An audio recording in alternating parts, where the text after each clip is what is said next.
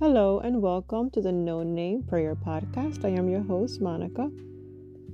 Let's do a reflection from the Manual uh, for Spiritual Warfare.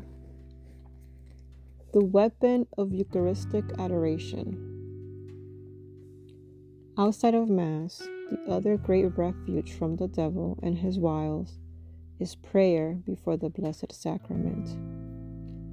St. John Bosco used to tell the boys who were under his care Listen, there are two things the devil is deathly afraid of fervent communions and frequent visits to the Blessed Sacrament.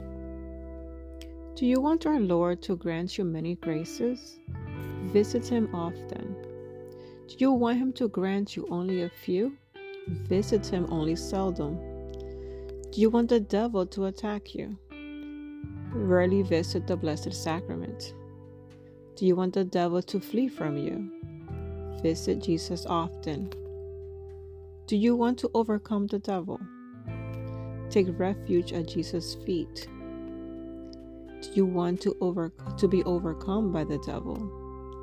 Give up visiting Jesus. Visiting the Blessed Sacrament is essential, my dear boys if you want to overcome the devil. Therefore, make frequent vi- visits to Jesus. If you do that, the devil will never prevail against you. Several saints are known to have exorcised demons from the possessed or banished evil spirits in apparitions through the consecrated host of the Blessed Sacrament. Saint Bernard St. John of the Cross, St. Francis, St. Peter of Verona, and others testified to the power of our Lord's Eucharistic presence. Amen.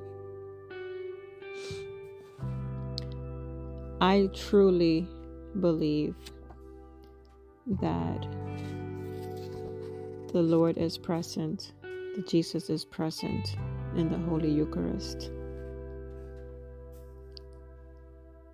It is so important for us to remain in communion with Him, to go to confession often, and to receive Him at least once a week, a Sunday Mass.